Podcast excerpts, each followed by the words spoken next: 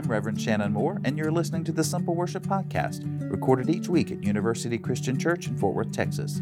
Every Sunday at 9:30 a.m., we gather in the Chapel of the Good Shepherd to sing, take communion, and worship. If you'd like to join us, in person or virtually, please visit our website, universitychristian.org, for more details.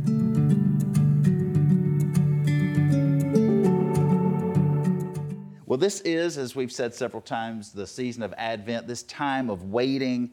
Um, we remember uh, the Israelites, who would later be called uh, the Jewish people, who were waiting for the Messiah um, to bring them out of oppression of the Roman government and return them, hopefully, was their, their hope to a great, the great nation they had been before. As Christians, we remember the birth of Jesus, who we recognize as that promised Messiah, come to save all the people. And it's this period of waiting, um, not only for to, not only to celebrate the birth of Jesus, sort of like a birthday, but also to anticipate and wonder about and hope for this time in the future when Jesus will return as he promised. I think a, a lot of folks think they know what that's going to look like and they've got it figured out and kind of use it as. Uh, a, a, way to scare people or judge people into belief. But I imagine, much like the birth of Jesus, however Jesus returns is going to surprise us and look a little different than we anticipated. So, a couple of weeks ago, we looked at the story of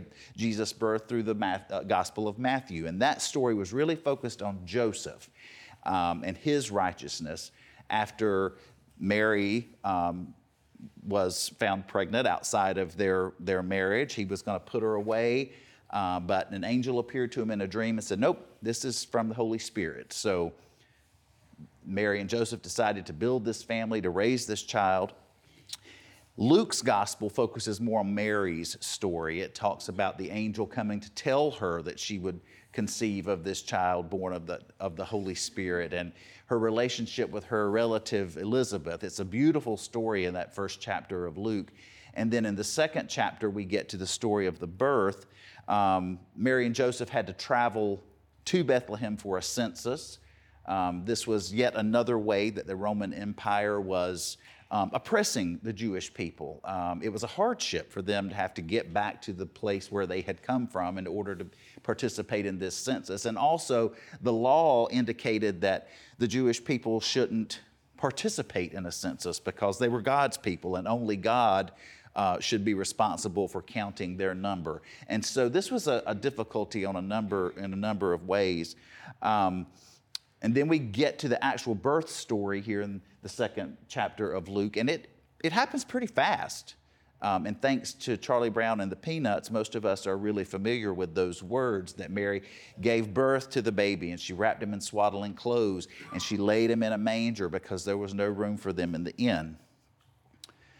So today we're going to look at what happens right after that. Um, and it's sort of a challenge to uh, take a story that is so familiar and try to listen to it anew. But that's what I'm going to ask you to do today. You might even want to close your eyes and see how the Holy Spirit might be speaking to you through these really familiar words that I'm sure most of you have heard many times before. But this is Luke chapter 2. Your bulletin says I'm going through verse 20 but I'm only going through verse 14. You'll find out why later. So hear these words. In that region, there were shepherds living in the fields, keeping watch over their flock by night. Then an angel of the Lord stood before them, and the glory of the Lord shone around them, and they were terrified. But the angel said to them, Do not be afraid. For see, I'm bringing you good news of great joy for all the people. To you is born this day in the city of David a Savior, who is the Messiah, the Lord. This will be a sign for you. You will find a child wrapped in bands of cloth and lying in a manger. And suddenly there was with the angel a multitude of the heavenly host, praising God and saying, Glory to God in the highest, and on earth peace among those whom he favors. And that's the end of our reading. So, as I said, our challenge today is to approach this story in, in a new way. It's so familiar. It's a story that has become really sanitized over the years, um, emotionalized. Is that a word? Yeah, it is now. You know, we, we've got all, all of these traditions and things that, that we put on this story. Um, preparing about for today and, and, and hearing Luke and his emphasis on these shepherds, uh, what immediately came to my mind was uh, Christmas plays at churches and cute little kids in bathrobes and little shepherd's crooks and walking down the aisle and up to, you know, kneel before a manger that the men's ministry made and there's a baby doll in it and you know that that's what this story brings to mind. But in reality those shepherds were uh, probably not cute. Uh, they certainly were not clean. Um, the text says that they lived in the fields shepherds living in the fields unbathed and rough and looked down upon, even by their own community. They were looked down not only by the Roman Empire and the elites of society, but also by their own community of faith. And that's where I got stuck. That's why I didn't go um, all the way to the end of this scripture today, because I, I couldn't stop thinking about these classes of people the way that we categorize people, it just sort of seems to be hardwired into us. It's really evident in school. Um, I visited with my nephew last week, and he's in middle school and um, going through all of those things that happen in middle school. It can be such a, a difficult time, and so kind of made me reflect on my own experience and see if this sounds familiar to any of you. There was the popular kids, right? And they, the A group, they were the ones that had the money, and I'm going to date myself here, but they wore Levi's and Coca Cola sweatshirts and members only jackets. and then there was like, I don't know how to say it besides the untouchables. Those were the kids that uh, often wore the same thing, um, maybe didn't have the best hygiene. Um, again, not proud of this, but you would cross your fingers when they walked by so you didn't get cooties, that kind of thing. And then there were the floaters, and that was where I was. I definitely was not in the A group. I wasn't in the other group, but um, you know, my jacket didn't say members only. It said something like for club participants or something off. You know, not quite right. But at least I had a jacket. Um, but I wanted to be in that A group so badly. I would have done anything to be in that A group. And so when I was in the sixth grade, I was uh, not very happy because we had assigned seats in study hall. And my assigned seat was right next to a girl named Carol. Carol was very poor and she did not smell good, and people were mean to her. And all I could think about was this is not going to help my chances to get in the A group sitting here next to Carol. But over the course of the time that I spent sitting next to Carol, I found out that she was really nice and she was very kind and she was funny and she was fun and we had a good time uh, just laughing and talking in study hall. Um, did anybody study in study hall? I don't even think they. I don't even think they have those anymore. Um, but I remember there was a Christmas party, and we came in, and there was cookies and soft drinks and chips and stuff. Um, and we didn't have to sit in our assigned seats. And so the A group was over here, and I was kind of scanning the room, and Carol was just sitting in her regular seat.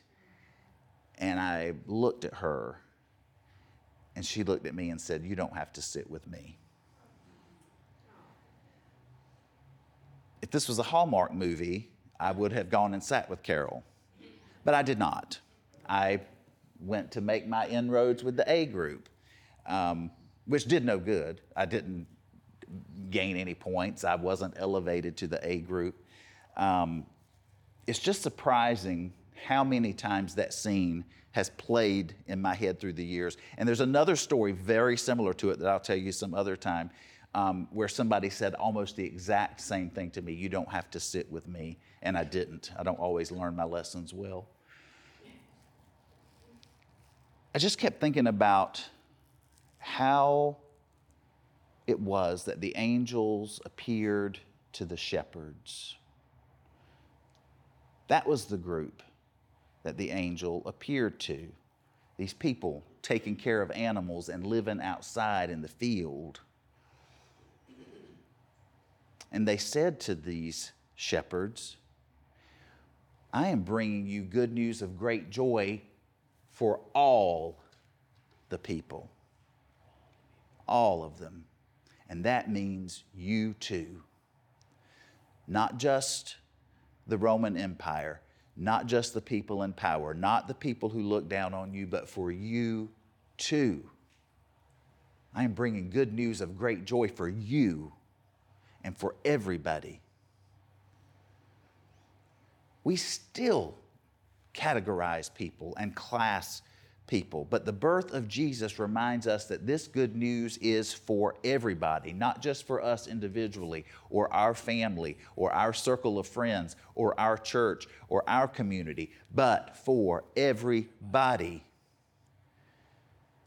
The angels all proclaim glory to God in the highest and on earth peace among those whom he favors. That was the proclamation of the angels. This tying together of glory to God with peace on earth. Because you can't get the peace on earth without living a life that glorifies God. That means not giving the glory to other people. We live our lives in a way that gives glory to God. We don't live our lives to give glory to other people, to impress other people, to satisfy other people, especially when it's at the expense of someone else. So I thought a lot about Carol this week. This is the season for us to take some time and reflect on our lives, on the shepherds that we encounter or avoid. And maybe the birth of Jesus can help us change how we respond. Thank you for listening to the Simple Worship Podcast. If you have any questions, please do not hesitate to reach out to us at universitychristian.org. If you like this sermon, please share it with others. Thanks again, and have a blessed week.